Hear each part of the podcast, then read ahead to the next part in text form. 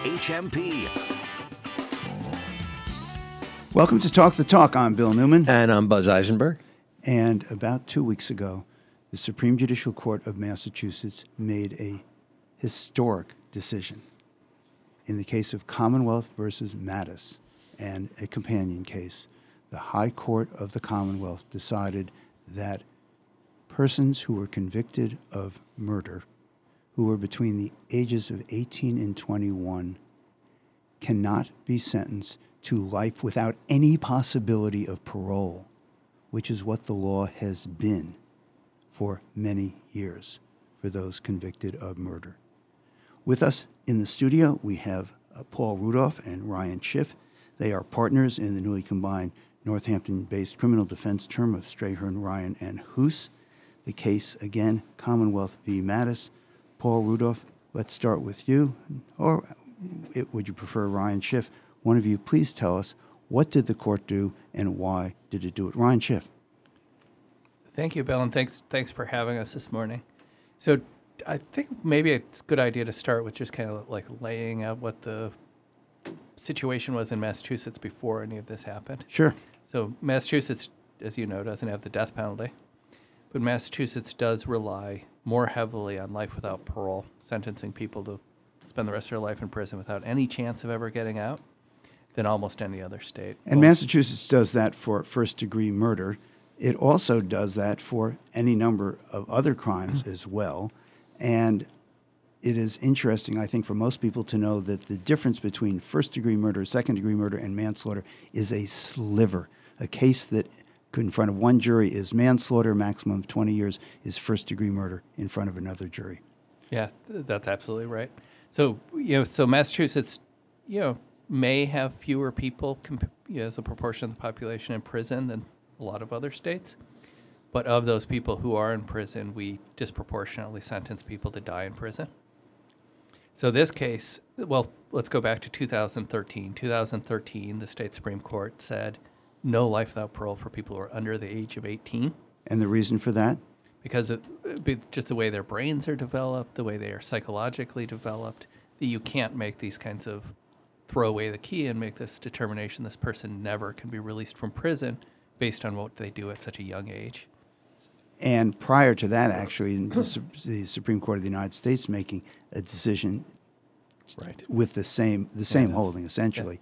Yeah. Uh, yeah, a similar holding. So one year earlier, the U.S. Supreme Court had said that there was no mandatory life without parole for people who were under 18, but they could discre- give discretionary sentences of life without parole to that age group. But our state Supreme Court went a step further and said, we're not going to let these judges decide, well, this kid should die in prison and this kid, you have some possibility of parole 15 years from now.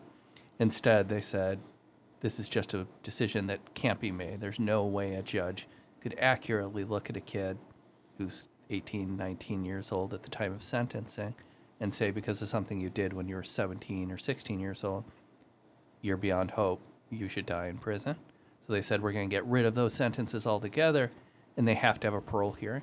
So those parole hearings take place, you know, some years in the future. For most of those people, is 15 years later, and at that point, you have somebody who is a fully formed adult, and they can actually, the parole board can actually say, "Have you changed?" Um, and can you be released? A lot of people will say two different aspects of this. A lot of mm-hmm. people would say, "I think, well, wait, wait a second um, someone commits a horrible crime. Let's just say it really is no beyond all doubt first degree murder um, yeah. and committed, uh, and they'll say, well, we don't have a death penalty. Life without parole is something that seems like a reasonable alternative to some people. What do you say to that?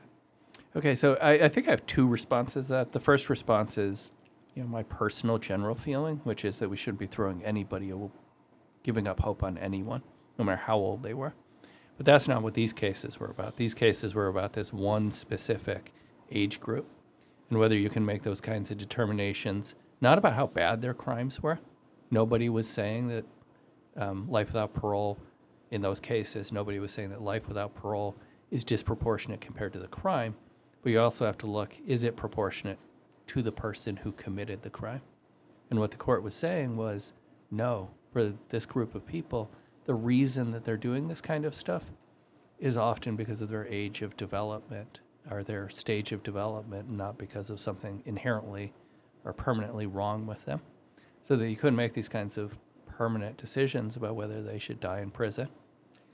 Because life in prison sounds like, well, life in prison, but it really means death in prison. it Yeah, is a sentence of dying in prison. Yeah, one, one of the remarkable things about doing this work is that you get to meet people who are very young when they're first sentenced to these kinds of sentences. And you see immature kids, often really kids, physically underdeveloped, also mentally under, you know, just their psychological state is they're young. They want to read like Harry Potter while they're in prison.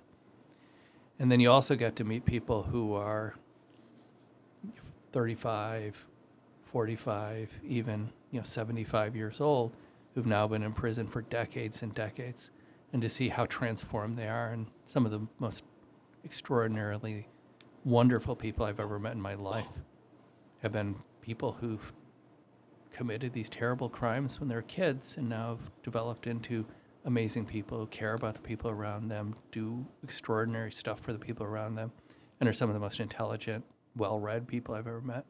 Let me turn from uh, Ryan Schiff to Paul Rudolph. Uh, they are partners in the Northampton based criminal defense firm of Strayhorn, Strayhorn, Ryan, and Hoos.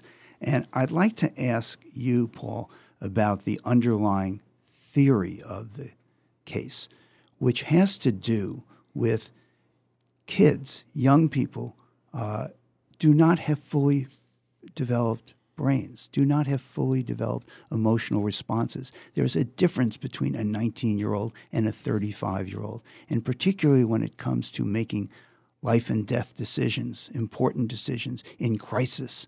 Um, the 18 year old doesn't do as well. He's not the same person he will be after spending, say, 25 years in prison. Tell us more about, the, in particular, the hearing you did in Superior Court, which created the record in front of the Supreme Judicial Court to make this historic decision that persons under 21 cannot be automatically sentenced to life with no possibility of parole. And later on in our conversation, we'll talk about that possibility. But first, let's talk about brain development. Yeah, so this is a decision that's really deeply rooted in science.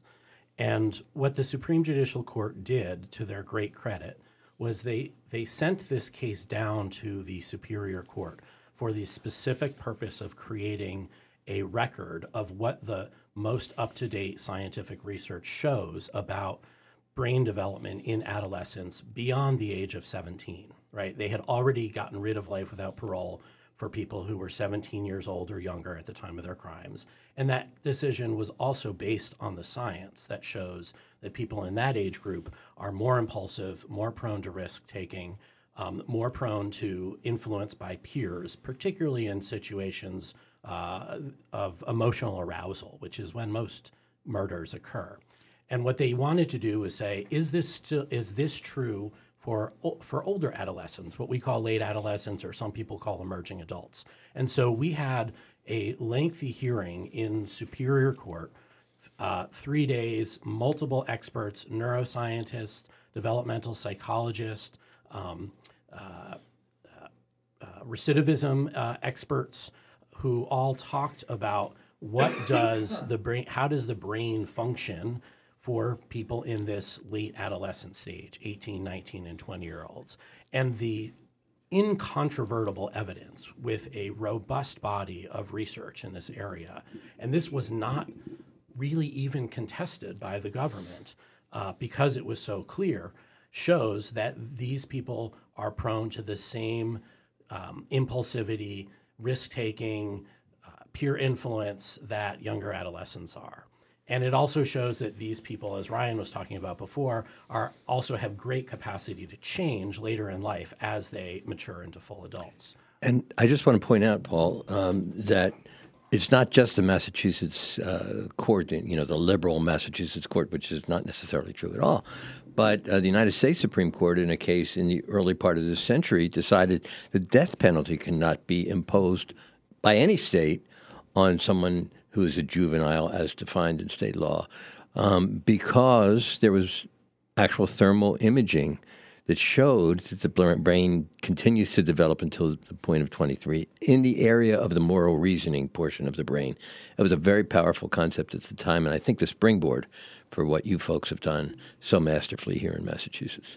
Yeah, that's right. And and the research since the Supreme Court said life said first that the death penalty is off the table for, for juveniles, and then said mandatory life without parole is off the table for juveniles.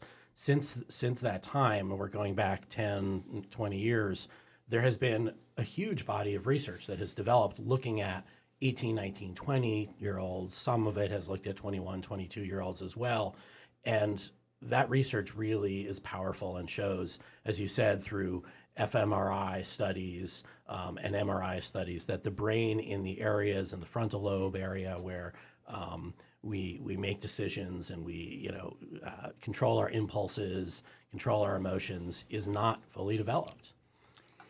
In terms of the legal theory, the your case, Commonwealth versus Mattis, is based on the Massachusetts Constitution and not the federal Constitution. Could you explain for us, please, the difference between the cruel and unusual punishment prohibition of the Eighth Amendment in the federal Constitution and the cruel or unusual punishment provision in the Massachusetts Constitution? Yeah, so you pointed out a textual difference, right? In Massachusetts, our Constitution prevents cruel or unusual um, punishments, whereas in whereas the Eighth Amendment prevents cruel and unusual punishments. But um, the court has actually never hung its hat on that textual difference. Instead, we have a the difference between uh, cruel, cruel, and or, unusual versus cruel or unusual. Cruel or unusual is in the Massachusetts Constitution. Right, right. Uh, uh, that textual difference has actually not, not, been the key to leading to some different decisions in Massachusetts.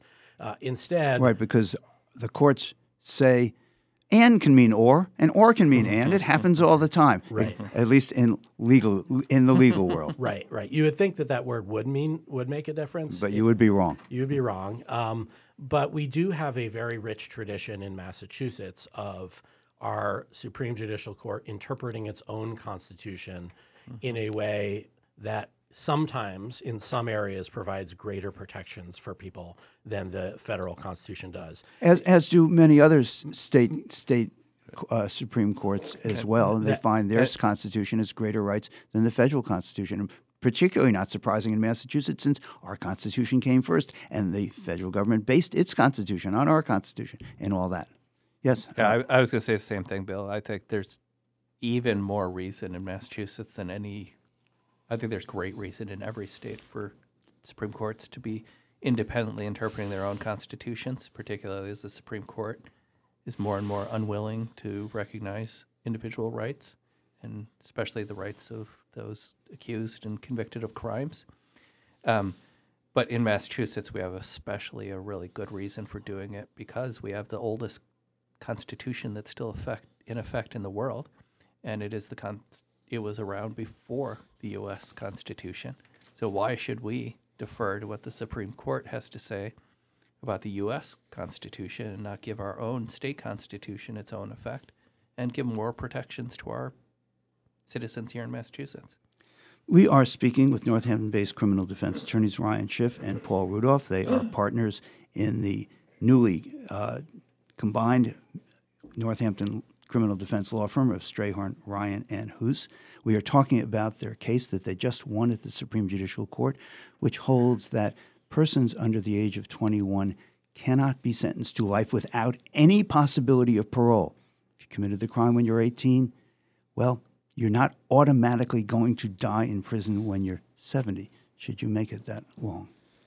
So, the question now is what will happen to the two, more than 200 persons in Massachusetts prisons who are serving life without parole for crimes they committed when they were between the ages of 18 and 21. We'll find out the answer right after this. You're listening to Talk the Talk with Bill Newman and Buzz Eisenberg. We're UMass 5 College Credit Union, and for over 50 years, what has been important to our community has always been important to us So we offer no interest farm share loans for affordable access to farm fresh produce. We share your commitment to a healthy planet through low interest solar loans and other green initiatives. And we proudly support the arts and local organizations that do good work, like survival centers and food banks. Together, we all make an impact. Learn more. Visit us online at umass5.coop today. Chronic pain can be very bossy. What do I mean? It tells you what you can or can't do. Sometimes it even has the audacity to keep you from working. I missed almost three weeks of work and I was no longer able to play tennis. The pain was really debilitating sometimes. I missed Thanksgivings. Abby was ready to put the bossy bad back in her past. And that's when she discovered QC Kinetics and their non surgical treatments for pain. QC Kinetics is the nation's leader in advanced regenerative medicine with tens of thousands of satisfied patients, people who have experienced real lasting relief without drugs and without surgery. It has just been the most life changing, amazing experience. Not only life changing, but career saving. I get to continue to do the career that I love. I'm playing tennis again. Stop letting that joint pain boss you around. Start with a free consultation at QC Kinetics. Call QC Kinetics 413 992 5450. That's 413 992 5450. 413 992 5450. Hello, I'm Patrick Tutwiler, Massachusetts Secretary of Education. The COVID 19 pandemic disrupted a lot of routines, including the habit of attending school every day. Even now, students are missing more days of school than before. But school can be a place to heal and grow, to be with friends, to have the support of a whole team of adults. Let's work together to make attendance a priority. School is where kids belong. Sponsored by the Massachusetts Department of Elementary and Secondary Education. You're listening to Talk the Talk with Bill Newman and Buzz Eisenberg, WHMP. We continue our conversation with Northampton based criminal defense attorneys Paul Rudolph and Ryan Schiff. They've had more than 20 years' experience each in the field of criminal defense, not surprisingly, and they are the lawyers who successfully represented uh, former juvenile sentenced to life without any possibility of parole whatsoever in Massachusetts, and the Massachusetts Supreme Judicial Court has ruled under the state constitution's cruel prohibition against cruel or unusual punishment that that punishment life without any possibility of parole, not after 10, not after 20, not after 30, not after 40, not after 50 years, is unconstitutional. Unconstitutional. There has to be the possibility of parole.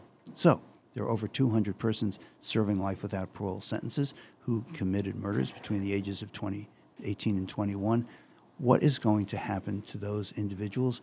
What is this parole hearing going to look like? Let's start with Paul Rudolph.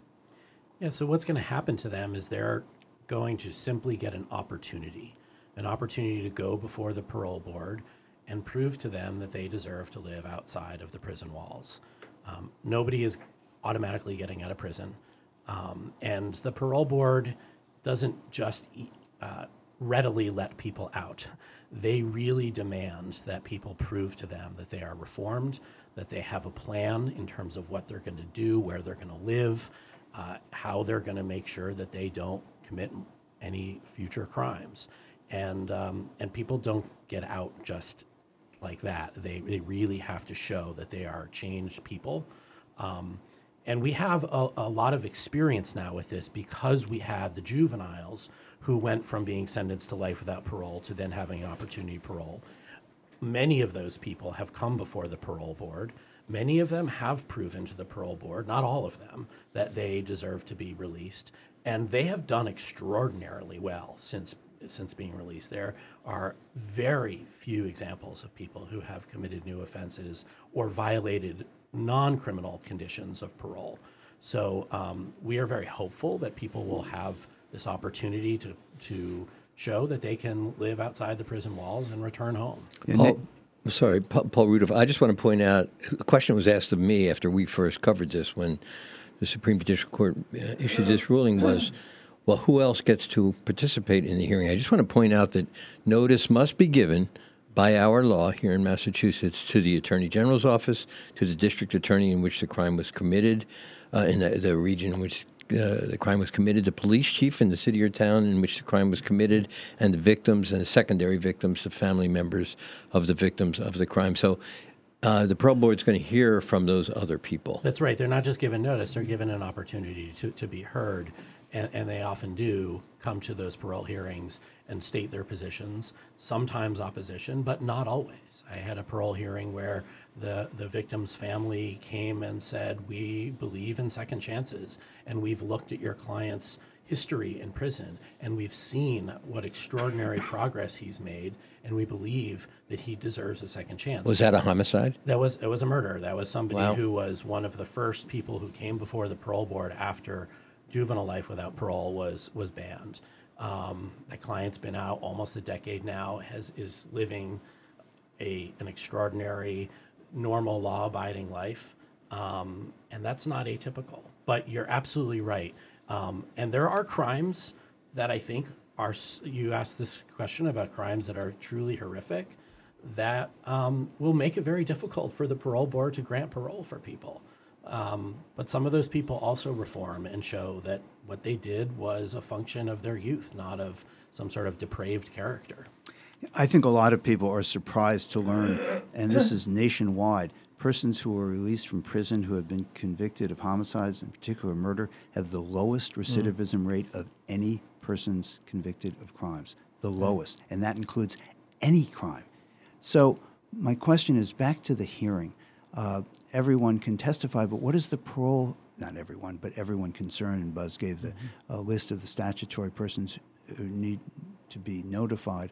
Uh, what's the hearing going to look like? What is the parole board actually going to think about it? So, can you help us with that, with that, please, Ryan Schiff? Sure. So now we, you know, not only do we as lawyers have a number of years, you know, decade of experience doing these juvenile parole hearings, but the parole board has a tremendous amount of experience doing this because they do parole hearings for other people serving life sentences, those who have the possibility of parole, like people convicted of second degree murder. So we these hearings are far more robust than the ones that people have who've been convicted of or been sentenced to something other than life in prison. They take place before the full parole board. They take place not at the prison, but at the parole board's headquarters um, in a hearing room. Um, they have investigators on staff who write up a full report about the person's um, progress in prison, the nature of their offense, everything you could possibly imagine about them. Nothing is held back. I've had cases where they're asking clients to tell them about the meaning of a tattoo on their left shoulder. You know, so they're looking at people's lives in such granular detail to make sure that they're not releasing people from prison who still pose a risk. Um, and one of the remarkable, so it is true that one of the big bases for this decision was susceptibility to risk taking, bad decision making during adolescence. But there's another side of it. Adolescence is both an age of great vulnerability, but it's an also an age of great opportunity. And people are much more likely during that age group to commit crimes, including homicides. They're also much more likely to change over in the coming years. So one of the things that has not been surprising, if you know the science, this is contrary to the the non-scientific prejudices that people used to have in the 1990s, referring to young people as super predators, is that the opposite is true. This isn't people who are, you know, horrible and beyond redemption because of these terrible crimes, but people who can change. So we have 2013, the court says no juvenile life without parole. We have about 80 people who went from life without parole to having parole eligibility. Most of those people, a majority of them, have now been released on prison, and they've done extraordinarily well. Almost only a couple of them have even gone back to prison. So this is a group that has gone out and not only led regular lives, but also contributed a huge amount. to people who feel a real sense of owing something to society because of the crimes they committed. So we're lucky to have them out doing a whole lot to make their communities better places. And now we have 200 more people who, because of this new decision, are now going to be eligible for parole. And the parole board's going to do the same thing. I, we have a good parole board right now. We're lucky to have a good parole board. And um, I have a lot With of. varied backgrounds. Yeah, exactly, exactly. We have persons who are uh, trained in uh, psychology, we have police uh, backgrounds. There, it's a whole range on the parole board. that- And, and we have That's a member from Western Massachusetts as well, right? Yeah, yeah, and you know, it used to be that it tended to be a bunch of former prosecutors and law enforcement people, and those people are still there. But we also have, you know, there's seven members, and we have a member who has a PhD in psychology. We have a member who is a social worker. We have a member who's a former probation officer. You know, people who really bring a broad, you know, we have a former criminal defense lawyer. We have people who are bringing broad experience to this task, and none of them want to make a mistake. But Is it a majority vote? uh, so it depends on the date of the offense. The law changed, I see. and I can't remember what the date is for the cutoff. But for the more recent cases, it's a supermajority. They have to get five. Five of For- seven. Yeah, for the pr- cases that predate that change in the law, it's a majority. So, uh, t- tell me this. I think uh, it would. There's a piece of the decision about when persons who committed crimes between the ages these crimes between the ages of 18 and 21 can be considered for parole. Tell us what the court said, if you would. Let's go back to Paul Rudolph. Um, so there, there's a date. I believe it's July 25th, 2014, when the uh, legis- when the legislature enacted a new s- sentencing statute for juveniles convicted of first-degree murder. Um, that was following the decision uh, to bar life without parole for juveniles, and um, so people who were convicted prior to that, people whose crimes occurred prior to that date, those people will be eligible for parole after 15 years. People whose crimes occurred after the date of the juvenile first degree murder uh, sentencing statute will be subject to that statute. And so when they become eligible parole, for parole actually depends on the theory of first degree murder under which they were convicted. Some of those people will, won't actually be eligible for parole until 30 years after, the, after their. uh, Extreme atrocity and cruelty. correct. Yeah. When will these hearings start? Um, we don't know yet. Uh, we hope soon because there's people who obviously are well beyond the 15-year parole eligibility date. Um, we we do know that the state public defender's office is working with the parole board to um, get a full list of who is eligible for parole now and when those eligibility dates are, and to begin scheduling those hearings. Yeah. And I, I- you know, we've been in touch with the parole board, and I, I think that they're going to take this seriously, and they're going to get them as quickly as possible. I'm hoping it's months rather than longer than that. And, and at the hearings, will there be expert testimony from psychologists, or will it be based mostly on prison records? What? Just flesh that out a There, little bit there more might for be us. expert testimony in some individual cases if if individuals um, utilize experts and, and, and rely upon them for testimony.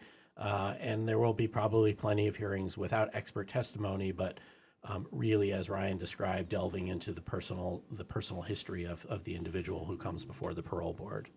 You know, one thing that I think is really important for us talking about this and also the parole board is to recognize this isn't just about adolescence. It isn't about law. It's about real human beings who committed terrible crimes and have extraordinary remorse for what they did, but they're human beings. I just want to add often uh, when the offense was committed, there was substance abuse involved or mental health issues involved and, and all kinds of stuff which comes up at the parole hearing in a pretty complicated and sophisticated manner. Yeah, absolutely. I mean, the parole board looks at the crime itself and all of the circumstances of the crime, as well as the person's post crime history. Northampton Criminal Defense Attorneys Paul Rudolph, Ryan Schiff, thank you both so very much. Congratulations, and thanks for bringing more justice into our world. Thank you, Bill. Thank you so much for having us. We'll be right back with Black in the Valley. This is Talk the Talk with Bill Newman and Buzz Eisenberg. For WHMP News, I'm Jess Tyler. Wilbraham police have identified the suspect who allegedly shot a police officer Saturday night. 53 year old Michael Orteg is being charged with assault with intent to murder and assault with a dangerous weapon. The shooting took place at around 8:40 p.m. after officers were called to a home on Old Carriage Drive in Wilbraham. When police got to the location, they began to exchange gunfire with the suspect inside the home, who had barricaded himself there for several hours. An officer, a 29 year old man, was struck by gunfire during the standoff and taken to the hospital with serious injuries and is in stable condition. While the Amherst School District searches for a new superintendent, the elementary school could be facing a half a million dollars in budget cuts in the next fiscal year. The school system needs a budget of nearly 26 million just to keep existing services intact, which is a 5% increase over this year's budget, according to the school's projections. The town council, however, has requested the schools do not exceed a 3% budget increase, leaving them with the $500,000 gap. The end of emergency relief funds from the federal government, inflation, employee salary increases, and necessary work contracted to outside agencies were some of the reasons cited by the interim finance manager for the increase in spending. A public hearing on the school budget is scheduled for February 13th. Camp Howe in Goshen will no longer be affiliated with 4 H after UMass opted against renewing a memorandum of understanding. Officials say the decision was based on a shortage of staffing at UMass Extension and its lack of involvement in the summer camp since the 90s. Camp Howe is the longest running 4 H summer program in Massachusetts and about to begin its 96th year.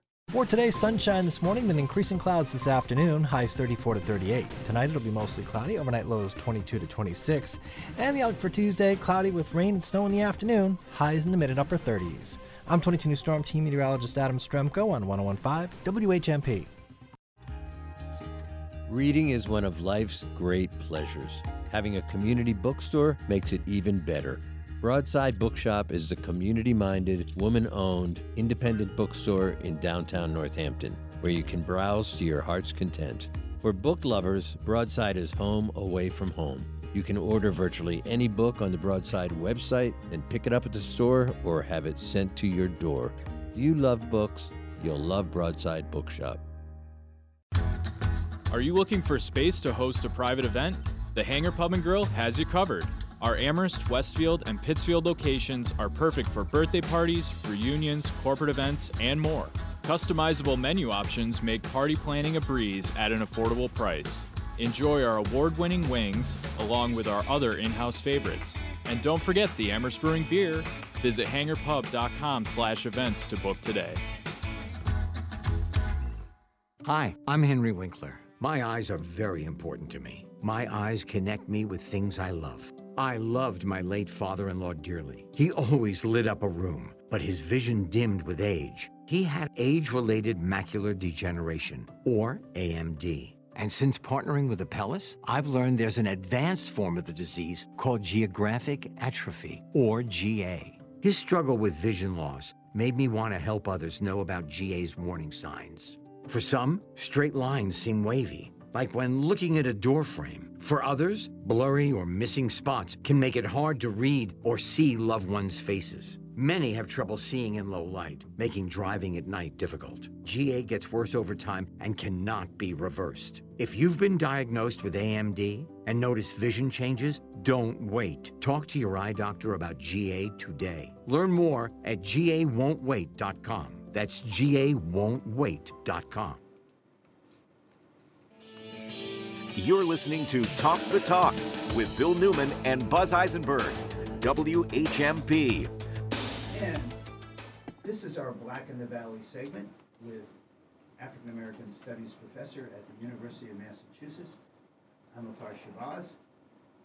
Well, we are having a little technical difficulty. Um, is the microphone on? I don't know. Um, so there we go. Turns the microphone on. Let's try again. Welcome to Black in the Valley with our segment host, African American Studies professor at the University of Massachusetts Amherst, Milkar Shabazz, and who has with him and us today a very special guest. So I leave the pleasure and honor of the introduction to you, Professor.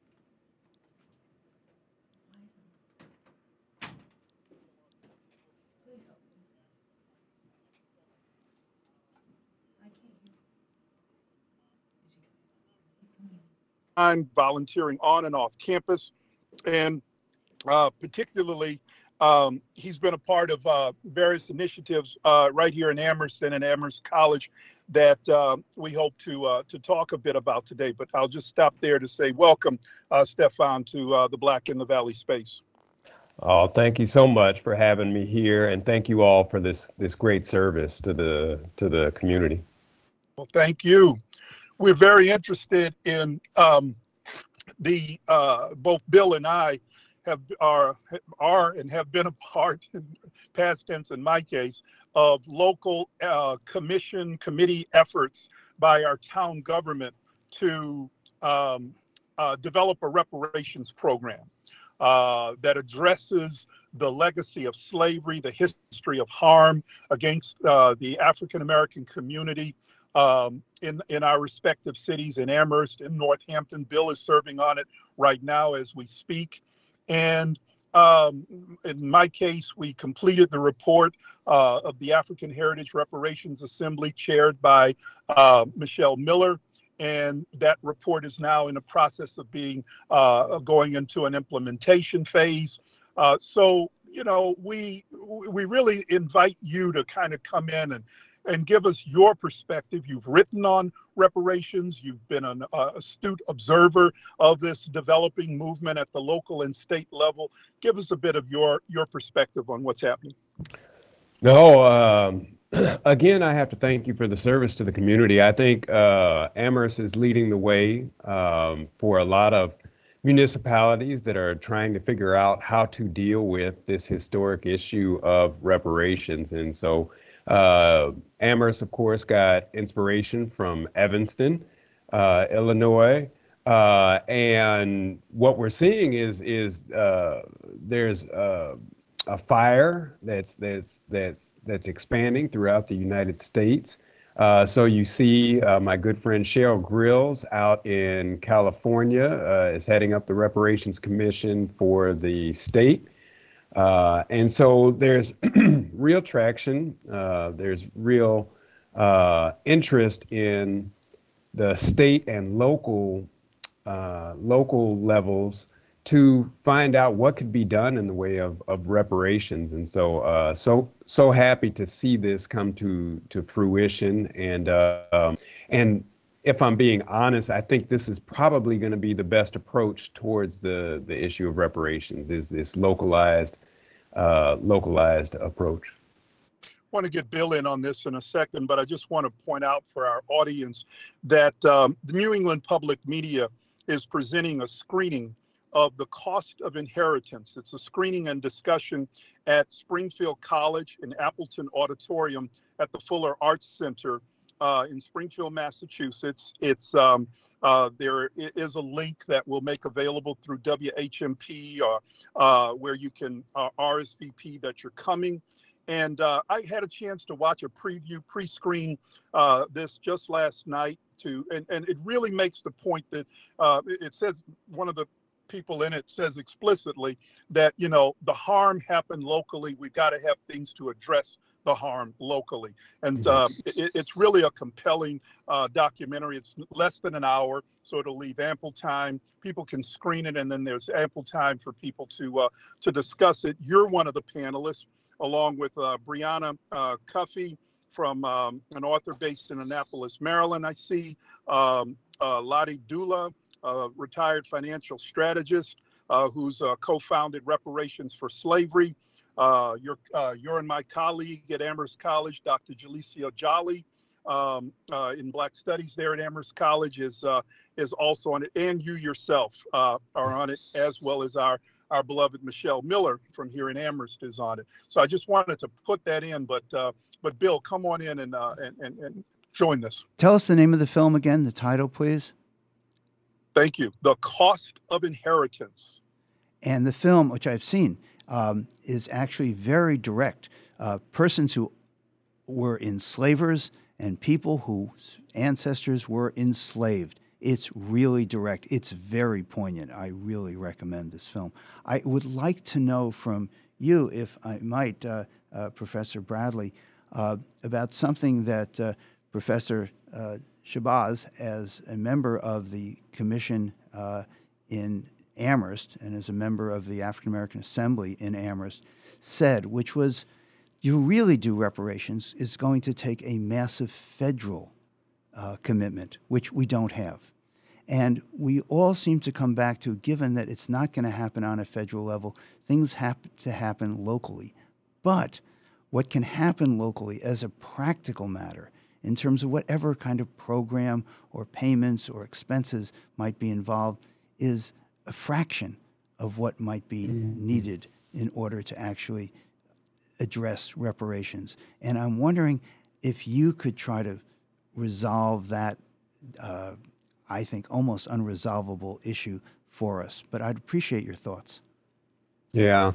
No, um, the problem is is is greatly appreciated. The solutions are are less forthcoming. See, here's the the issue is is you know if you look at all of the the data, the Pew reports, uh, everybody can agree that you know that black people have been harmed uh, and um, that people who are descendants of the enslaved, uh, people who have lived through Jim Crow have been harmed.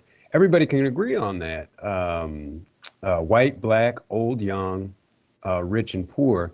But the problem comes at a federal level of what to do about it. And that's why this localized effort has seemed to be the most effective uh, in, in, in, in contemporary times. It's not entirely surprising to me, though, because uh, this is how movement works. And so when we talk about Black people, when we talk about the experience of, of, of Black people in this nation, it's always worked by way of, of, of groundwork uh, that uh, this idea that that local people uh, would mobilize, would organize, uh, and affect change in a local way, and then eventually uh, this would catch on either by you know by way of state, region, and then eventually the federal government recognizes this. So when we when we looked at at other issues concerning the Black experience, for instance, voting. Um, you had people who were organizing around the issue in in smaller areas, voting or desegregation. You think about a Birmingham, you think about a Montgomery, uh, you think about Selma. These are small places that, that, that nobody really knows about, but they were able to have some kind of uh, uh, popularity, some kind of to to they were able to get some kind of acclaim for their their their localized work to make it a federal issue. Uh, and so that's when you get the 65 Voting Rights Act because of these localized efforts. So I wouldn't, I wouldn't um, feel, uh, you know, uh, uh, feel too disappointed about the the localized effort. I think there's still a great deal of hope, uh, um, but it's going to take it's going to take uh, a lot of localized efforts um, to to move forward. I'd like to ask you both are you actually optimistic about a burgeoning reparations movement? And is that how you refer to it? Is a reparations movement?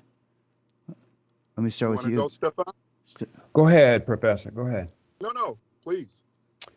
Well, you know, I'm a historian, so rarely ever am I optimistic about. Uh, and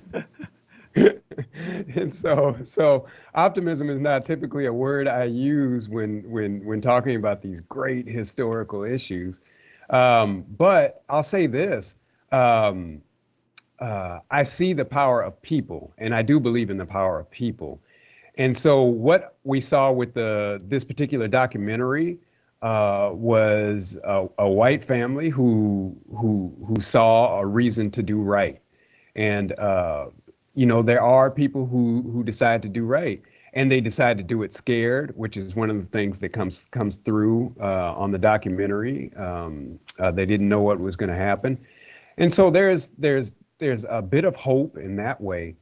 I'll say this: that the black people have been pressing for reparations since enslavement ended, uh, and and and by the way, before enslavement ended, uh, black people have been pushing for reparations. So so, am I optimistic? Um, I don't know if I would use that word. Am I faithful uh, to the idea that that good people will always move forward? Yes, I am, and uh, and I'll be with those good people.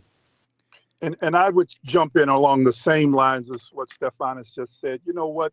What does give me some glimmer of of optimism, to use that word, or hope, is uh, people like Michelle Miller. It's, it's people like Matthew and Corin uh, Andrews. It's uh, it's even people on our uh, town council that have uh, uh, consistently been voting in favor of you know reserving two million dollars to $2 million for a, a, reparations fund and, and have been uh, and are looking now to engage some of the elements of the plan that we've put forward and to and to move toward implementation and actual disbursement of some kinds of funding this year in 2024. It seems people like Lynn Griesemer, you know, I used to have the view of Amherst that the people there were all too smart to do anything good. Mm. But uh, but I'm seeing them start to come around and actually uh, use those smarts to do something good. We are speaking with UMass professor uh, Amilcar Shabazz and Amherst College professor Stefan Bradley. We are going to continue our Black in the Valley segment, Reparations Here in the Valley or Not, right after this. More Talk the Talk with Bill Newman and Buzz Eisenberg coming up right here on WHMP. Every time you open your energy bill, you cringe. And with good reason, because you're paying too much. The easy answer is solar. And taking advantage of solar energy with Franklin First Federal Credit Union is easy. Our solar loan puts solar on the table. And a local expert can show you all the ways it pays to install solar. Visit franklinfirst.org slash solar loans for more details. That's franklinfirst.org slash solar loans. Franklin First Federal Credit Union, federally insured by NCUA. What's cooking at River Valley Co op? Here's avid eater, grocery shopper, and co op member Bill Newman. The co op kitchen is always cooking. Get ready to go meals, sandwiches, salads, pizza, burritos. Order sandwich platters or anything platters for lunchtime, party time, or anytime. You like to bake? The co op has all your baking essentials like ground up flour and grains, stone milled in Holyoke. Put a little oven in the oven, bread and brownies, cakes and cookies. Let your creative inspiration flow. River Valley Co op, wild about local. Everyone is welcome. Do you think the Amish sleep in horse drawn beds? Whatever beds they sleep in, the Amish build beds that are simply beautiful, with subtle arts and crafts touches. There's an old Amish proverb the most important things in your home are people. Maybe so, but those people need a place to sleep. Amish made beds from Talon Furniture. So good looking, so well built Talon has Amish beds ready for delivery or order in the wood and finish you want. Then, we have beds made in Vermont that have all of the craftsmanship of Amish beds, made from cherry or maple, but these Vermont built beds are just a touch more elegant in their design. How about an upholstered bed? An upholstered headboard and frame. It's a really nice look and feel. Talon Furniture's upholstered beds come in dozens of fabrics and leathers. In between today and tomorrow, there will be time in bed. Spending that time in a nice bed just feels good. Come to Talon Furniture, the little bed boutique just down the hill from Amherst College. You're listening to Talk the Talk with Bill Newman and Buzz Eisenberg, WHMP. We continue our Black in the Valley segment with Professor Amilcar Shabazz from UMass Amherst and Professor Stefan Bradley from Amherst College. We were talking while we were off air about upcoming. It's February, uh, Black History Month, and I think that really dovetails uh, well with what we were talking about, which is uh, reparations and what actually can be done to repair the evil of slavery and its aftermath. So I'd appreciate your perspective on that, and in particular, whether Black History Month has has been a part of and fits into this idea of reparations. Should we start with you, uh, Professor Bradley? Sure. Uh, of course, uh, Black History Month uh, itself was a matter of movement, uh, and so it, it, it, wasn't always something. Uh, we saw Carter G. Woodson have the Negro History Week, but then to expand, you saw young people, you saw other people, including celebrities and, and others, push towards this idea of Black History Month. during this month, we spend the time learning about some of the past harms that that that uh, have befallen Black people. Uh, but this reparations idea is is is is powerful in the sense of healing. That is, uh, not all of Black history is is is is about pain and suffering. Uh, much of our history is about is about moving forward in spite of uh, there's joy, there's there's uh, happiness that's that's to be told, and so I think reparations is much a part of that idea of healing, uh, a part of that idea of uh, eventually understanding that that that uh, we are moving forward from what was. You know, Doc, I, I'd like you to expand a little bit too, specifically some of this history of Amherst, particularly Amherst College you know, um, Anika Lopes and Deborah Bridges with Ancestral Bridges have done such great work bringing forth, uh, um, encountering the historic erasure of Black people in this little New England town we call Amherst. But uh, how about Amherst College? How have you been working on some of these issues? Yeah, well, so uh, powerfully, uh, students have taken up um, taken up this issue, and so there have been young people who have gone into the archives, and, and our archives department is is very special, have gone into the archives and seen where uh, Amherst College itself has had relationship to uh, enslavement in the area, uh, and um, with families in particular, and so uh, that kind of work is necessary. Uh, so, so I just like to say this: that everybody will have to be involved for this reparations to work. So the nerds are going to have to be in the archives. The the movement people are going to have to be in the streets. The uh, so-called allies are going to have to, to to to not be distracted by anything else. It's going to take all of us to push forward with this idea of reparations. Hundred percent. Wow, that was that was amazing. That was amazing.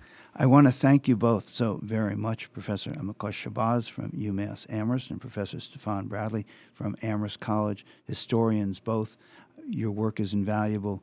Your contribution on this show is really appreciated. Thank you both so very much. Thank you.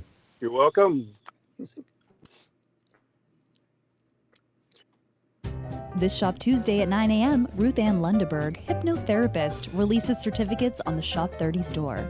If you're feeling anxious, want to stop smoking, eat less, or drink less, whatever's got you stuck, Ruth Ann can help you get unstuck. Hypnosis has been around for thousands of years because it works. And this Tuesday, you save 30%. Ruth Ann Lundeberg, hypnotherapist. Available this Tuesday at 9 a.m. on the Shop 30 store at WHMP.com.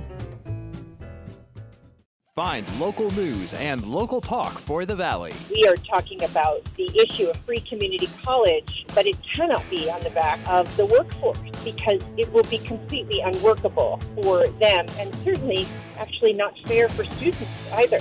If we believe in the promise of community college, which I do with all my heart, we want these institutions to remain excellent where the heart of the Pioneer Valley lives. 1015 and 1400 WHMP. WHMP Northampton and WRSI HD2 Turners Falls, WHMP.com, a Northampton Radio Group station. It's 10 o'clock.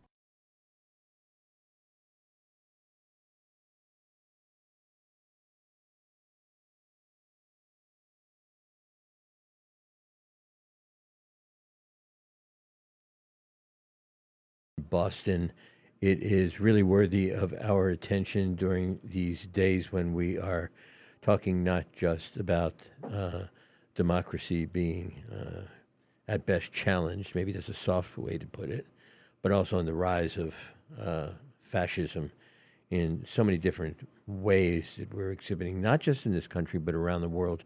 It is definitely a uh, time to look back, not so long ago and not so far away, which is exactly the name of this exhibition, Auschwitz, not long ago, not far away. It's a chilling title for an exhibition, but it's an important and necessary one. We are lucky to have the executive producer of that exhibition, Luis Ferreiro. He's the director of uh, Musealia, and they have put together, well, this these curators from all around the world who are known as international authorities on the history of Auschwitz and the Holocaust to come up with an exhibit that I think all of us should see. Thank you so much for joining us, Luis. Thank you so much for hosting me. It's a real pleasure. So, could you tell us about Auschwitz not long ago, not far away? How did it happen? Why did it happen? Well, actually, the uh, Musealia, we're a Spanish company, we create exhibitions. And the reason why we had the idea of, of creating an exhibition about Auschwitz was, um, well, because we were a family company. So it was my parents, my brother, and I. And in 2007, my brother died of a sudden heart attack. And of course, that was devastating for the family and for the company. And then I was given one year later this book uh, for my birthday, actually, um, Man in, uh, in Search of Meaning by Viktor Frankl. And I didn't want to read it in the beginning, but that summer uh, I started to, to read it. And of course, it's the story of uh, of Viktor uh, Frankl, who was a survivor of uh, different concentration camps and extermination camps, included Auschwitz. So he explains the psychological experience of somebody who is sent to these kind of camps. And he does it almost from a very uh, scientific way. He's a, a psychologist, so he's taking a lot of space and a lot of distance, and he's just sort of analyzing almost in a forensic way the experience. And I was profoundly touched by it. And of course, um, because we were doing exhibitions, you know, the first reaction when you, I, I had heard, of course, about the Holocaust and about Auschwitz, but when you go into uh, a deep layer, there was this sort of moral um, imperative to to do something about it, and uh, that's a little bit the the initial um, spark of the of the exhibition. And then, of course, it is a unique opportunity because it's an exhibition co-produced for the first time, very likely for the last time, with the Auschwitz-Birkenau State Museum. So we display more than 700 original artifacts. Most of them come from their archives. First time in history that a large collection goes out of the memorial, um, and and they bring this authenticity.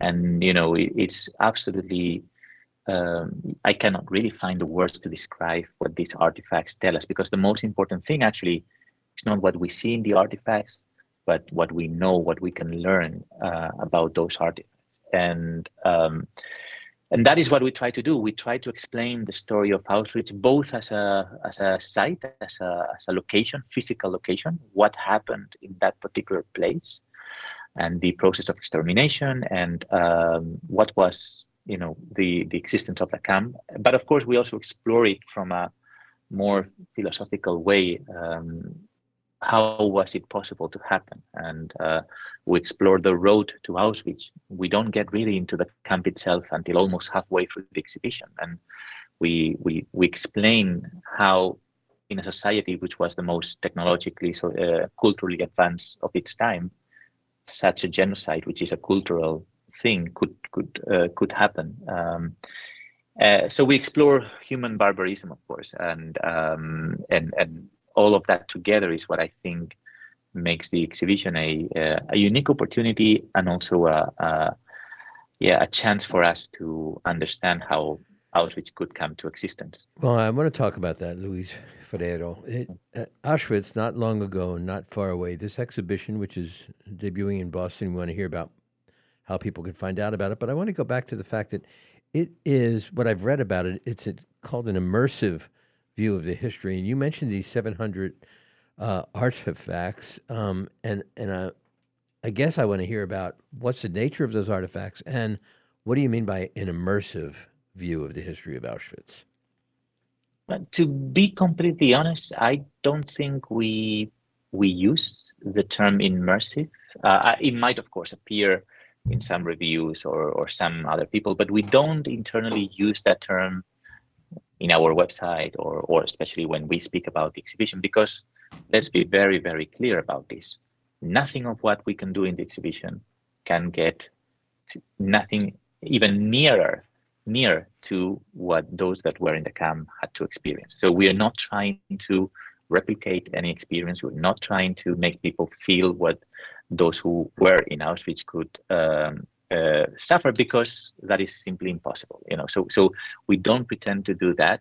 If, and I don't really think we use the word immersive, but it is actually uh, what I would really love the exhibition to achieve is for people to understand how societies can turn into into genocide and in, embrace genocide and to learn the red flags uh, so that when wind changes as the, the song goes we are ready to also stand up for what is what is right. And also let's you know the exhibition not not the exhibition but auschwitz the fact that auschwitz happened. I will now quote primo levi well-known survivor because probably there's no better words to say. And he he said auschwitz happened and therefore it can happen again. And that is the core of what we have to say whatever the exhibition the exhibition explained from an intellectual point of view how it was possible. We tried to explain how it was possible. Um, but i think probably the core message is with the testimonies that we have from survivors. And they clearly tell us uh, like like i said primo levi or hannah arendt a different kind of survivor. But she said one once you introduce in the world in the world of things that exist a word an event a deed the possibilities of it of it repeating itself grow exponentially. And and that is uh, so put it in a different way we don't have an excuse. We cannot blame ignorance because this happened not long ago and not very far away metaphorically speaking from our generation right?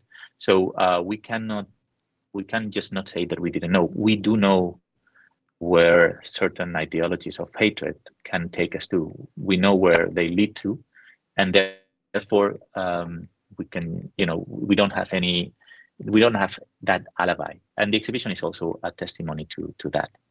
Uh, Luis Ferreiro, I know firsthand how important it is to see original artifacts. I, I come from a, my great grandfather, who of course I never met. He was killed in a gas chamber.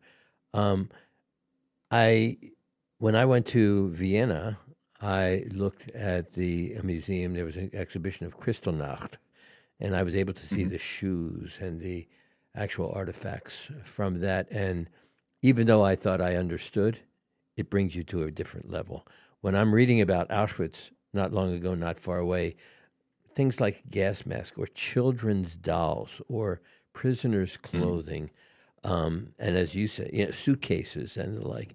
These artifacts bring us to a point where we realize, oh, these were real people with real lives, and um, and their possessions are all that survived of the 1.1 million people who were exterminated. I, I, you used that mm. word earlier. It's a it's a chilling word.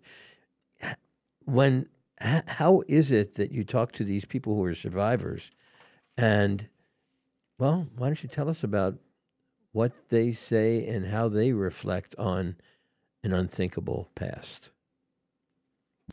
Well, I have been lucky enough, I have to say also, and well, I'm very sorry to hear about uh, about your your story and and, and your relative, but um, but certainly I had the the chance basically because we work with the museum and we work with uh, I yeah, maybe some people will say I'm not uh, the right person to say, but I believe uh, our historians and curators are probably one of the best teams in this subject matter, and they were able, of course, to to bring this incredible knowledge and to give us access to uh, some of the survivors that are still with us, and uh, we were able to explain the project and to share the narrative and to, um, in many ways, uh, consult with them about uh, about the general concept of the of the exhibition.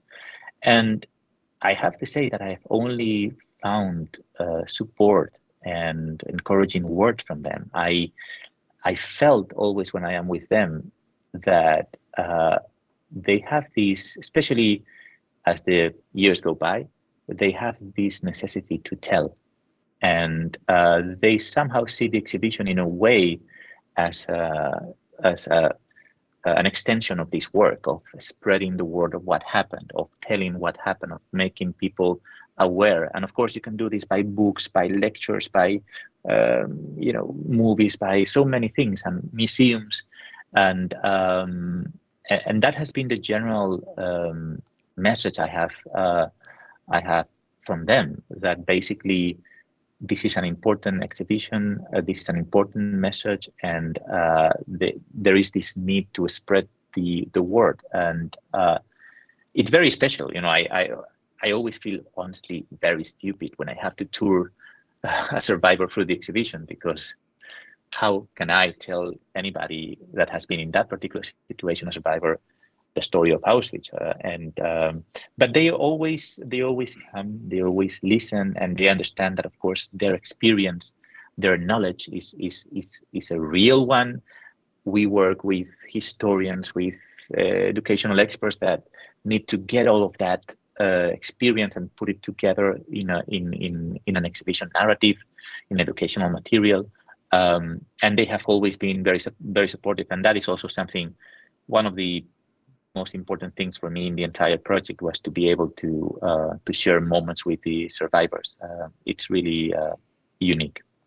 I would like to know whether you think that this exhibit resonates today as much or more or less than it would have 5 or 10 or 20 years ago.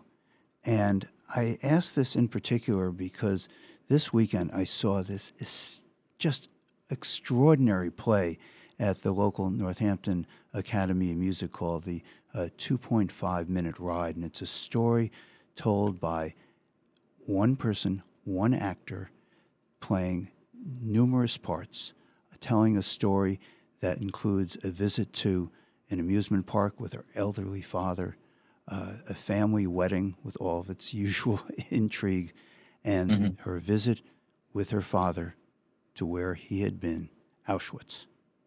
It is mm. extremely powerful.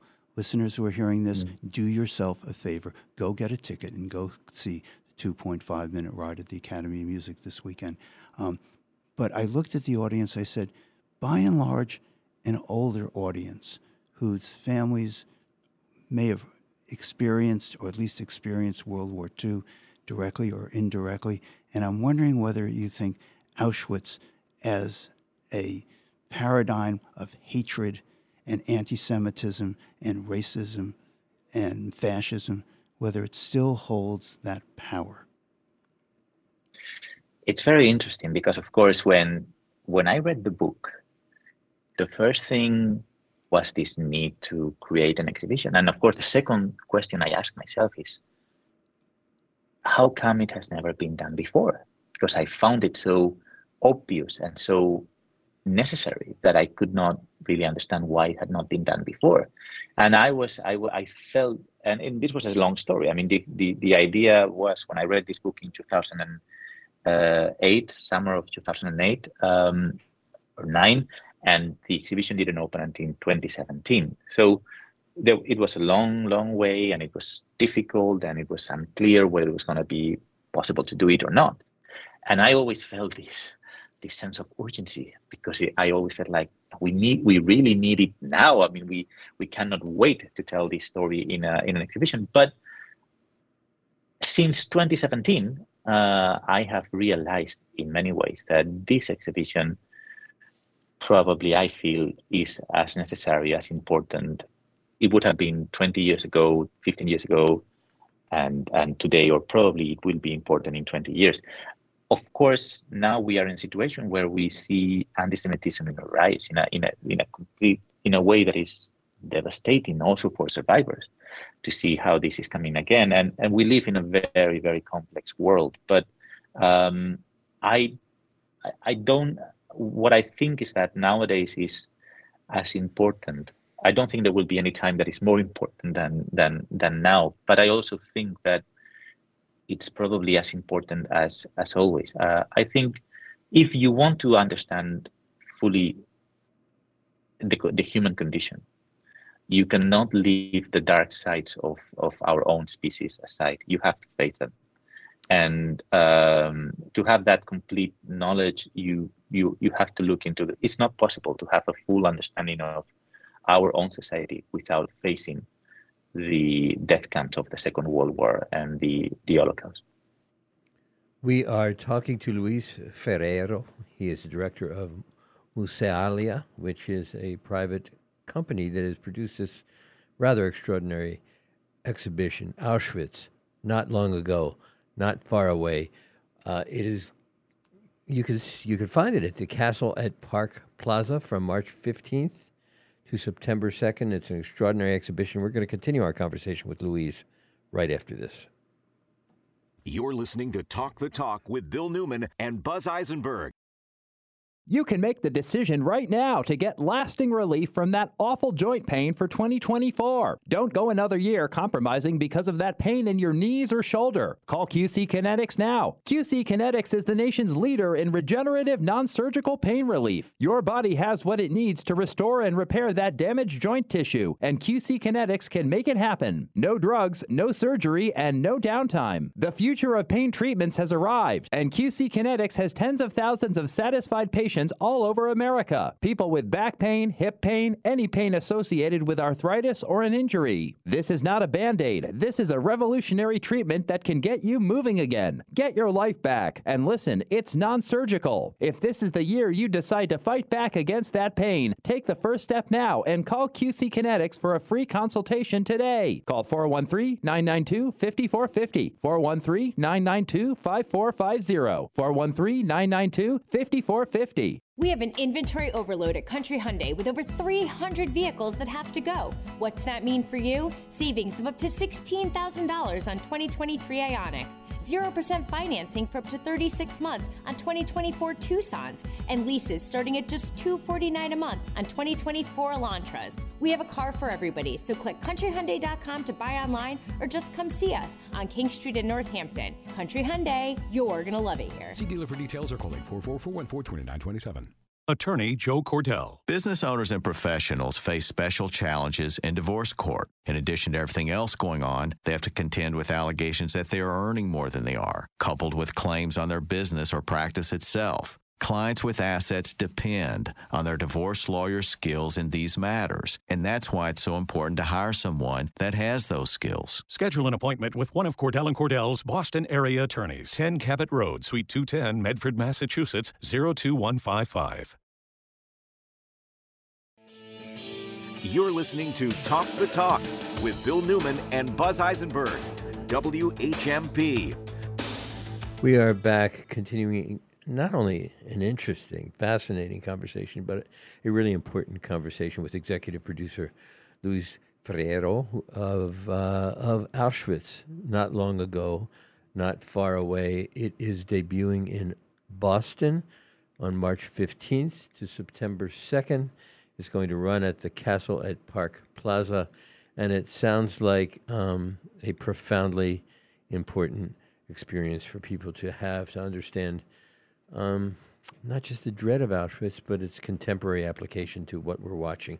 So, Louise, many of us are struck right now by our astonishment at hearing people who are sort of drawn to fascism after we, of an older generation, uh, grew up disdaining everything about fascism. Why do you think this is relevant to today's society? Well, uh, I think it's very important because, well, everybody that goes into the exhibition goes with a backpack. So we all have our own experience. We all live in a society. I am from Spain, from Europe.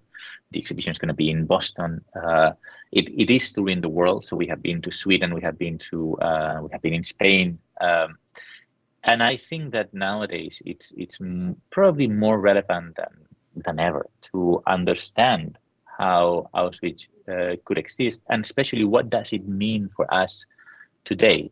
And as I said before, I think that understanding how societies can turn and embrace genocide, being genocide, a um, a thing that is, you know, one of the problems we have with Holocaust education is that most people sometimes the that don't that have not been taught about this in particular, you know, they it's very easy to blame it to one particular man, to Hitler, or a small group of people, the, the, the, the Nazis. But the truth is, and this is shown in the exhibition, that the genocide would have not been possible without the complicity, active or passive, from a, a vast majority of the European society.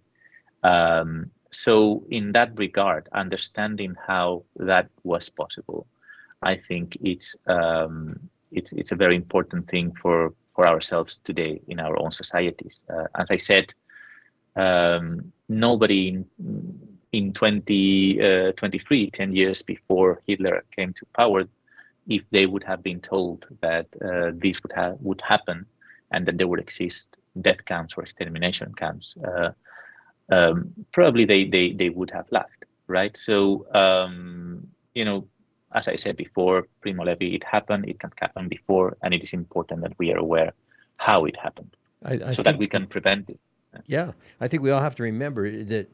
Uh, well, you're of Spanish origin. Francisco Franco was not that long ago. I think it was in the '60s, and Salazar, Antonio Salazar. These were dictators. These were fascists in Portugal and Spain, who were, I think, Salazar was up in the late '70s, uh, late '60s, I think, Absolutely. or maybe early '70s. Yeah, the, the, correct. Democracy in Spain is from some 78, I think. Uh, so it, we are, uh, in that sense, of course, a, a very young uh, democracy. Um, so, so yes, absolutely. I mean, uh, and even nowadays, there are uh, societies, there are countries which, in a different form of total totalitarianism, have, um, you know, societies that are not ruled by the, the rule of law and where uh, freedom is. So we, we take by granted many things that we are able to um, to have, but that certainly, if we look just back into history, literally just as you were saying, uh, they were not the most common thing. So I think it's also an opportunity to uh, to look into our democracies, to uh, to make them stronger, and to uh, and to have mechanisms to detect when things are going the wrong way and to stand up for um, for things that uh, that are important. In the little time that we have left, uh, Luis Ferreiro, could you tell us about these curators that uh, are international authorities on the history of Auschwitz and the history of the Holocaust? Um, who are they? Where do they come from? So, and it's a pleasure for me because uh, very quickly, but uh, we have our uh, besides the team of historians and researchers from the Auschwitz-Birkenau State Museum, we have an independent curatorial team, which is led by Robert Jan van Pelt, who is uh, an incredible, um, mm, you know, uh, expert in in the story of Auschwitz and of the Holocaust. We have Michael Berenbaum, um, who has been involved in the most important Holocaust museums uh, around the world and continues to work with them uh, on, an, on a regular basis. We have Paul Salmons. Paul Salmons is one of the most important educational uh, experts in, in this particular field. Um, Greenbaum and Mel Senetti. So the entire team is people who have dedicated most of their uh, life to the study of the Holocaust and to find the best ways to uh, teach them. So uh, it has been an absolute pleasure and privilege to work with them, and it's one of the um, yeah one of the best things also for me in this project is to have been able to share and to create together with uh, with such people. Well, in that regard, what I'd like to know is, notwithstanding your knowledge and your deep understanding of the Holocaust and Auschwitz, which of course was many prison camps, not many death camps, not just one, is has putting this exhibit together, working with the experts you just told us about, your personal immersion in this horrifying history. Has it changed you in any way that you didn't expect? Oh, absolutely. I mean, one of the moments I remember the most was actually uh, reading a, book of uh, um, it was Primo Levi, and I was in in my hometown in San Sebastian, and yeah, it was a chapter about the the terrible conditions of cold, and I remember, and he was going on about not only the cold, but about this this situation where they they didn't know what to expect. There was no there was no law. One thing you did one thing one day, and that you know that could mean that you had breath you did the same thing the other day it meant that you were dead and you were going to be shot so there was there, there was no way to to fully understand the nature of uh, of uh, you know of the law in the camp and and the attitude of the uh, SS who were guarding the, the, the camp. So this notion of of uh, being of life being unpredictable of, of what to do was so frightening. And I, I remember being in my bed and feeling so grateful to have a warm place, a warm bed, food in the fridge, and to wake up in a country where there is the law and you can, you know, you, you can abide by understanding the law and, and knowing what you can do and what you cannot do uh, and, and to have rights. Uh, and I, I, you know, I remember that, and every very often I remember that feeling of being warm in a bed. We don't know how lucky we are. There and, you go. Uh, that is, it's just so poignant. Thank you. So it's so important that people understand that they can have a similar epiphany um, by going and seeing this exhibition. It's Auschwitz, not long ago, not far away. Where and when and how do we get tickets? Yes, so I will urge everybody because sellouts are expected. Uh, pre-sales are, are going very strong. Some days and slots are already out and uh, and gone. So I would, you know, uh, suggest everybody encourage them to plan their visit today to go to the AuschwitzExhibition.com. They can book tickets there. They can get practical info about the location and frequently asked questions. Also about schools. We have a lot, a lot of schools coming into the exhibition. It's going to be only for a short, very short period of time in Boston. I don't think we're going back to the East Coast. Uh, so it's also not only Boston, but anybody in the East Coast that want to see the exhibit. It's a unique opportunity. I encourage everybody to uh, to take this step of uh, of facing Auschwitz. It's going to open at March 15th. Uh, Luis Ferreiro, thank you so much for joining us. It's such an important time to look at this exhibition. Thank you for putting it together. Thank your company for doing that. It is Auschwitz, not long ago, not far away. March 15th, December 2nd, Castle at Park Plaza. Make sure you go see this. We'll be right back with Megan Zinn. This is Talk the Talk with Bill Newman and Buzz Eisenberg. For WHMP News, I'm Jess Tyler. Wilbraham police have identified the suspect who allegedly shot a police officer Saturday night. 53 year old Michael Orteg is being charged with assault with intent to murder and assault with a dangerous weapon.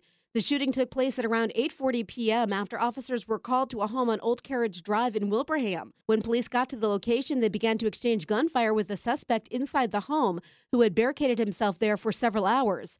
An officer, a 29 year old man, was struck by gunfire during the standoff and taken to the hospital with serious injuries and is in stable condition. While the Amherst School District searches for a new superintendent, the elementary school could be facing a half a million dollars in budget cuts in the next fiscal year. The school system needs a budget of nearly 26 million just to keep existing services intact, which is a 5% increase over this year's budget, according to the school's projections. The town council, however, has requested the schools do not exceed a 3% budget increase, leaving them with a $500,000 gap. The end of emergency relief funds from the federal government, inflation, employee salary increases, and necessary work contracted to outside agencies were some of the reasons cited by the interim finance manager for the increase in spending. A public hearing on the school budget is scheduled for February 13th. Camp Howe in Goshen will no longer be affiliated with 4 H after UMass opted against renewing a memorandum of understanding. Officials say the decision was based on a shortage of staffing at UMass Extension and its lack of involvement in the summer camp since the 90s. Camp Howe is the longest running 4 H summer program in Massachusetts and about to begin its 96th year. For today, sunshine this morning, then increasing clouds this afternoon, highs 34 to 38. Tonight it'll be mostly cloudy, overnight lows 22 to 26. And the outlook for Tuesday, cloudy with rain and snow in the afternoon, highs in the mid and upper 30s. I'm 22 News Storm Team Meteorologist Adam Strzempko on 1015 WHMP. This is a special alert to all Americans who own a vehicle with less than 200,000 miles with an auto warranty about to expire or with no warranty coverage at all. Due to a decline in the economy, CarShield is announcing a low cost month to month vehicle protection plan that is now available to the public to save any driver out of pocket expenses on future auto repairs. Call now to find out how you can pay almost nothing for covered auto repairs. Yes, you heard that correctly. Pay almost nothing for covered auto repairs. An open phone line has been established for all drivers to call for a free quick quote. Call 800 385 9302 now. Drivers who are covered will not have to pay for covered repairs again. This protection plan is at an all time low. Additionally, drivers who activate this vehicle protection today will also receive free roadside assistance, free towing, and car rental options at no additional cost. Call us for your free quick quote today. 800 385 9302. That's 800 385 9302. What do you have to lose? Call 800 385 9302. Again, 800 385 9302. Every time I switch on the news or read the paper, I feel a sense of panic. You know the feeling? Fear and uncertainty are gripping the world. Huge economic storms loom, and if you're anything like me, your options are running out fast. One thing I did do a while ago, which I'm really pleased with, was opening a gold IRA account with Noble Gold Investments. I had some old 401ks I rolled over, so it didn't cost me a bean. And since doing it, gold has reached an all time high. Noble Gold Investments were brilliant. Their experts ran through my options and walked me through the whole thing. Gold Gold has seen off wars and disasters for thousands of years, so I feel pretty confident that I'll be okay now. Start your journey to financial security with Noble Gold Investments IRA services, and you can claim a free 3 ounce silver American Virtue coin. Just use the promo code GOLD. Go to noblegoldinvestments.com now. Noblegoldinvestments.com. Past performance may not be indicative of future results. Investing in precious metals, including gold, involves risks. Consult with your tax attorney or financial professional before making an investment decision. You're listening to Talk the Talk with Bill Newman and Buzz Eisenberg, WHMP. It is Monday, and we are back. It is our writer's block segment. Megan Zinn, I really missed you. We had Monday off I last know week. we did. Well, now we're back to no more Monday breaks. Um, we gotta, we gotta go for a while. Um, well, my guest today is Jon Clinch, the author of *The General and Julia*. Welcome, Jon. Hey, thank you very much. I appreciate your having me here. It's a pleasure. Um, so, Jon, Jon Clinch is the author of um, the acclaimed novels Finn, Kings of the Earth, The Thief of Auschwitz, Belzoni Dreams of Egypt, and Marley, um, and, and as well as his new book, which came out in November, The General and Julia. Jon will be at Odyssey Bookshop next Wednesday to talk about The General and Julia, uh, January 31st at 7 p.m. And you can find out more on their website, odysseybks.com. Well, uh, Jon, um, give us a short description, um, a little um, elevator pitch description on um, The General and Julia. The General and Julia, thanks for asking, is uh, basically a uh, an exploration of the character and the last days of uh, Ulysses Grant's life on this earth. Uh, he had had uh, a life that was uh, at least as dramatic as Mhm. what we think about his younger years and his last in his last few years. Uh, he had fallen on hard times. He had nothing left to give his family if he died. He was on the verge of dying, Mhm. and and, uh, and he set out to write his memoirs in order to leave something something of value behind for his wife and children. And uh, that's the heart of the story. Yeah. So read us a read us a short selection of The General and Julia. Uh, this this part that I've chosen happens in uh, or during the Civil War, Mhm. and uh, here we go. He is uh, he's home with the family, and he leaves to go about his business as a general. He goes by steamboat from St. Louis to Cairo, and once in Cairo, he boards a train for the two-day journey to Chattanooga. Everyone knows him, but no one recognizes him, for he travels as always in his natural anonymous state. He's smaller than his reputation smaller and less ornamented and easier to miss. Slouched in his seat and barreling toward Nashville in the twilight, he is dressed as plainly as any rough knuckled tradesman. He wears cotton trousers of faded blue and a pale gray checked shirt minus a collar. His blue overcoat is folded on the seat to his right. Atop his head is a cap of white wool knitted for him by Nellie, his daughter, as a Christmas present, drawn down close to his eyebrows. He bears, in other words, no indication of his line of work, much less his rank. Only the set of his jaw might indicate that there is reason to pay him particular mind. The set of his jaw and the sparkle of his eyes, eyes as blue as the skies of his native Ohio, as blue as his lonesome traveling heart. As the train enters a long bend, he sees through the window a line of bonfires set like gemstones along the track. The fires reflect in the glossy black sides of the passenger cars, doubling themselves as the train flickers past. He sees men tending them, and he wonders what has brought them here. A porter comes through to light the lamps, and by their glow, he catches sight of his ghost in the window pane white cap and wrinkled shirt and all. He snatches off his cap and rakes his fingers through his hair, making himself a shade more presentable. The act brings his face closer to the window, and the firelight illuminates his features from without, and a roar goes up from beyond the glass. The men along the tracks are soldiers. He sees that now. Some are in uniform, some are in partial uniform, and some are not in uniform at all, but they are soldiers, everyone. Grant smiles down on them in spite of himself, and they respond in kind. Some of them snap to attention and offer a salute, which he returns despite his dishevelment. To do less would be an act of disrespect. The train moves on, and the men holler after him in great delight. And Grant draws his cheek up against the window and peers into the distance ahead. By God, he thinks, they've lighted the tracks all the way to Nashville.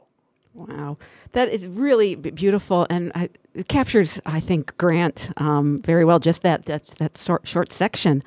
Um, Jon Clinch, in most of your books, you've taken on literary characters like Huck Finn's father and Jacob Marley and Ebenezer Scrooge, um, and historical figures like Giovanni uh, Battista Belzoni. Um, what sparked great Belzoni? Belzoni, yes. What sparked your interest in writing stories that delve deeper into the lives of existing fictional and non-fictional characters? That's a fair question. Uh, in the case of uh, Finn, my first novel, um, I was really inspired by the work of another author, uh, the great John Gardner, who people mm, mm-hmm. are slowly forgetting about. Uh, marvelous author from upstate New York, wrote a book called Grendel. Mm-hmm. Uh, Grendel, we, do you remember Grendel? I'm familiar with the book. I've never read it. Yeah, yeah, it's great. Grendel is the story of Beowulf told from the point of view of the monster. And uh, having read Huck Finn, the monster mm-hmm. inside that book was his father. Right. Uh, and it occurred to me that that might be an interesting thing to take up to uh, to, to retell that story from the point of view of the uh, the evil shadow that haunted it. Same thing with uh, with, with, the Christmas Carol, mm-hmm. and this one too. It, it seems the, the the longer and the harder you look at the evidence, whether it's Huckleberry Finn or a Christmas Carol or the records we have of Ulysses Grant and his family, um, the more you can imagine what was in their hearts. Yeah. And uh, that's what I set out to do. Yeah. What? Um. Why Ulysses S. Grant, and why um this time in his life? Uh, basically, when I read the uh, Chernow biography, mm-hmm. which probably everybody who cares about Ulysses Grant has yes. read, if they haven't, you should. If you have read that and uh, haven't read the memoirs, then that's a good spot to mm-hmm. start too. Uh, the thing I came away with was not the uh, the uh, heroism of his behavior and his leadership in, in the Civil War. It wasn't his uh, his behavior and his accomplishments as a president. It was that horrible last year, and especially the last month of his life, uh, when he threw himself, uh, despite terrible health problems, despite uh, having no money, despite having lost some of his reputation into the business of writing something, his memoirs, mining his own past and his history and his memories to leave something behind for his family. He wrote right up until uh, three days before he died. Wow. He was he wrote the end or whatever it is at the end, the last words, three days before he passed away. And if that's not heroism, I don't know what is. Yeah, yeah, yeah, and all in all in the um, um, work of getting his um, money for his family after he goes. I'm speaking with Jon Clinch, author of The General and Julia. Bill, you had a question. I do. I'd like to know how accurate are the historical depictions in your book, The General and Julia, and if they are in fact really historically accurate, why tell the story as a novel? Uh, first thing, first thing, the first answer to the first question is uh, yes, I would submit that if you uh, take, took out the pages and weighed them one by one, probably 95% of the weight of the book would be real stuff. Although that's that's not to say that uh, you know dialogue and so forth is uh, is the real is, is correct because mm-hmm. it couldn't possibly be. Um, as for, uh, there are only a couple of sequences that I remember making up. Um, in fact, there was there's one that I thought I made up that it turns out it was true. I've gotten so engaged in this project. Um, at any rate, in why a novel? A, I'm a novelist. Uh, B, those tools that I have um, of investigating uh, human character. I mean, that's what I do mostly. Yeah. Um, I'm really interested in individuals, their character, and I think you can glean a lot and you can dare to say a lot uh, as a novelist looking at the record that uh, that you couldn't say as an historian. One one final thing on that subject is uh, is that he during his last month he yeah last year really he was heavily sedated he Mm. was uh, he was subjected to all kinds of painkillers uh, he might wake up in the morning and get shot full of uh, whiskey and uh, laudanum. And my question is how can he how did he manage to remember so accurately? And he did Yeah. um, his life and what was going on in his mind. I I thought that gave me a chance to uh, to imagine um, what might go on in his mind in terms of hallucination, uh, recollection, imagination, all those things. So that's the stuff that a novelist can do that nobody else can do. Well, Jon Clinch, I, uh, this is Buzz. I was raised in Atlanta, Georgia, so we got our sense of Civil War history uh, from a perspective that right now I don't share.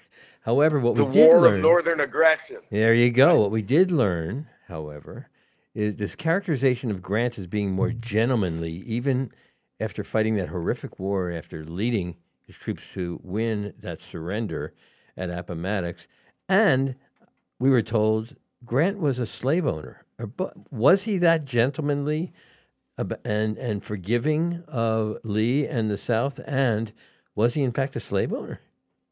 He was a slave owner very early in his life, and he uh, he released the slaves. That I think it was two men, um, and he uh, he he he released them to their own recognizance and freed them. In other words, um, very early, very early in his life, uh, he was a young working man, and. Uh, never you know never went back he was in fact at odds with his wife julia's father who was indeed a slave owner Yeah. uh, right up until the end of the Civil War. Um, he was a gentleman and he was a kind individual. He was he was rough around the edges, as you saw from the bit I read. In terms of he he, he was not uh, he was not highfalutin in any way. He didn't put on airs. Uh, in public, he let his wife lead the way in public gatherings because she was a much bigger character than he was. But he was truly uh, decent, and he the, the main thing that the, one main thing that I came away with from from working on this book is that he expected as good from other people behavior as he expected from himself. Yeah. Um, which, which I think was his downfall in some ways. Yeah, that got him in trouble. Mhm. Uh, it got him. It got him in financial trouble toward the end when his uh, when a place where he had invested all his money went bankrupt in a Ponzi scheme, and I don't think it served him or the nation very well when he expected the South to go home and, uh, as the Bible says, go and sin no more. Right, right. Um, Um, we're and I don't think that worked out as well as it might have. Yeah. We are talking with Jon Clinch. He is the author of The General and Julia. We'll be back with him and Megan Zinn right after these messages. More Talk the Talk with Bill Newman and Buzz Eisenberg coming up right here on WHMP.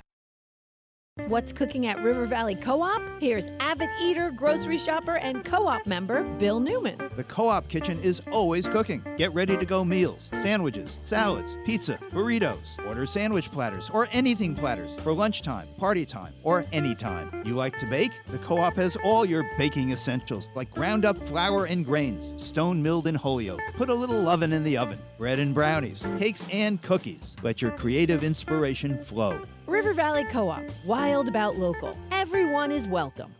The person you're sleeping with, you know things about them that maybe you shouldn't know. Like, they got up last night at 3 and went down to the kitchen. How do you know? You have one of those mattresses that, well, let's just say you know things you really don't need to know. Sleep on a Theralux mattress from Talon Furniture. Wait, Theralux? What happened? All Talon Furniture ever talks about is therapeutic mattresses. Well, Theralux is simply Therapedic's high end mattress. What makes it high end? It's a cooling mattress. If you're not sure what cooling mattresses are, we'll show you. A Theralux mattress has a 20 year warranty and a really high coil count, which means if the person you're sleeping with is tossing and turning or gets up at 3 a.m., you won't even know. And that's the way a good night's sleep ought to go, right? Therapeutic, and now Theralux. Come to Talon Furniture, just down the hill from Amherst College. Just don't come at 3 a.m. We'll be sound asleep. Where are you in your life? Heading off to college? Or ready to retire? Buying a home or adding solar panels to your current one? Starting a family? Or picking out the next car? Or maybe you're making plans to take off and see the world just as soon as you can get on a plane. At UMass 5 College Credit Union, we're here with convenient banking services, technology, and financial guidance that make it all possible. We're member owned, so it's truly all about you. Visit us online at umass5.coop today. You're listening to Talk the Talk with Bill Newman and Buzz Eisenberg, WHMP. And we are listening to a really interesting conversation between Megan Zinn and uh, author and historian Jon Clinch. Uh, Megan. Yes, and Jon, we're talking about Jon's new book, The General and Julia. And Jon will be at Odyssey Bookshop to talk about The General and Julia on Wednesday, January 31st at 7 p.m. And you can find out more on their website, odysseybks.com. Um, we we were talking a little bit about the break um, about how the popular image of Grant, what what people know, is is generally kind of wrong. But I think people know even less about Julia, who is one of the title characters, so to speak, in this book. Can you tell us a little bit about her? Yeah, it turns out that she was uh, the very first first lady to write her own memoir. Um, and uh, although I didn't really consult her memoir very much, she was, uh, as I say, she was the daughter of a slaveholder. Uh, Mhm. grew up in Missouri. Her father had about had thirty some slaves. And uh, when she and uh, Ulysses Grant first married, they lived on a piece of property that adjoined her father's farm, and that became a real test um, for the both of them, uh, and and relative to her father, who uh, really didn't have a whole lot of respect for for the man she'd chosen to marry, and uh, lost more and more respect as he rose higher in the uh, in the Union organization. Now, the other thing about her, the most fascinating angle about what she did relative to him and relative to his activities and relative to the country is that she had a slave herself. Uh, she didn't own the young woman, but she uh, she her father owned her, and she Mhm. was assigned to take care of Julia, and she was she was always Julia on the road with her husband. She was uh, she, she went almost for everywhere he went, all around the uh, the fields of battle. Wow. Um, so she was with him, and you know what? Her slave girl, slave woman at that point, was with her as well. Boy, did that cause raised eyebrows. Uh, in in truth, Grant didn't own her, Julia didn't own her, but they relied upon her, and uh, it became a real complicating factor, uh, both in reality and in my book, The Mhm. General and Julia.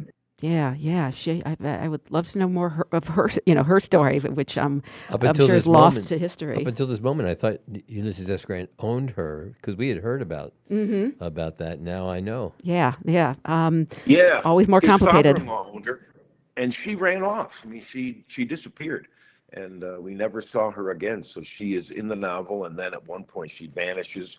Uh, Ulysses imagines a million futures for her, but we can't know what they what the real story might be. Yeah. Um, are there other um, historical figures that you're, or literary figures that you're fascinated with um, that you might want to write about, or are just sort of things, people that you're fascinated with? You know, um, I'll name one character from the who would who would be sort of in line with uh, with Finn and Marley, and I'll name one historical figure, Mhm. and they're both literary. Um, from Heart of Darkness, the, Ah. uh, the, the character Mr. Kurtz has always interested me. Uh, he sort of would fall in line with the horrors that I ascribed, I think, correctly to uh, Pap Finn Mhm. and the wickedness of Marley. I don't know if anybody could take yet another book like that from me. Uh, I don't know if I could take another book like that from me. Um, so I don't know about that. But um, I've always been interested in uh, in the work of one of my favorite novelists, one of America's greatest novelists, Herman Melville. Oh, yeah. Um, Melville, of course, was a Massachusetts boy for a Mhm, lot of his mhm, life. Yep. Um, he uh, he had a, complica- a complicated life. His career started and stalled. Um, he was still writing Moby Dick when the first pages were rolling off the printing press. Wow. I mean, Yeah. he, yeah. he had kind of he had he had kind of a kind of a love a one-sided unrequited love affair with uh, Nathaniel Hawthorne. right. Um, yeah, all And his house is in- in stuff. Yeah, yeah, in and he and he and Nathaniel Hawthorne met his on on Monument Mountain on a hike on Monument Mountain. Right. Yeah, and and in fact, um, you know, the the great white whale was inspired by uh, Mount Monadnock. Oh, interesting. Or No, what's the, what's the mountain there? The, the m- m- uh, Monument Mountain in Great Barrington. Yeah, yeah, Mon- yeah, yeah. yeah, yeah. Wow, that's wonderful. Um, And yes, so I I love the guy. Um, I actually was working on a book about him that I've set aside to do something else. Um, and it had the evocative. I shouldn't give it away. Yeah, but it was- yeah, No, yeah. don't give Well, it don't- away. well, don't give it away. not- we don't have a lot of time. Maybe Yeah. I will. Yeah. Man overboard. Man, oh, that's good. Um, so um, I've been speaking with Jon Clinch um, and his new about his new book, The General and Julia, on, and he will be at Odyssey Book talking about the Gen Odyssey Bookshop on talking about the General and Julia on Wednesday, January thirty first at seven p.m. Thank you so much, Jon.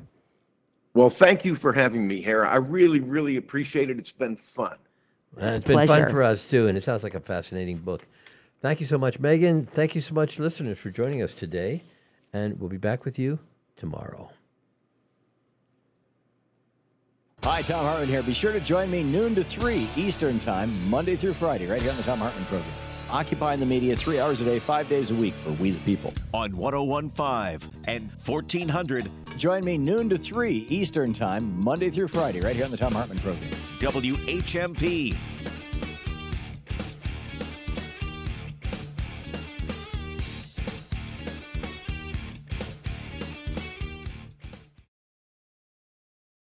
This Shop Tuesday at 9 a.m., Ruth Ann Lundeberg, hypnotherapist, releases certificates on the Shop 30 store. If you're feeling anxious, want to stop smoking, eat less, or drink less, whatever's got you stuck, Ruth Ann can help you get unstuck.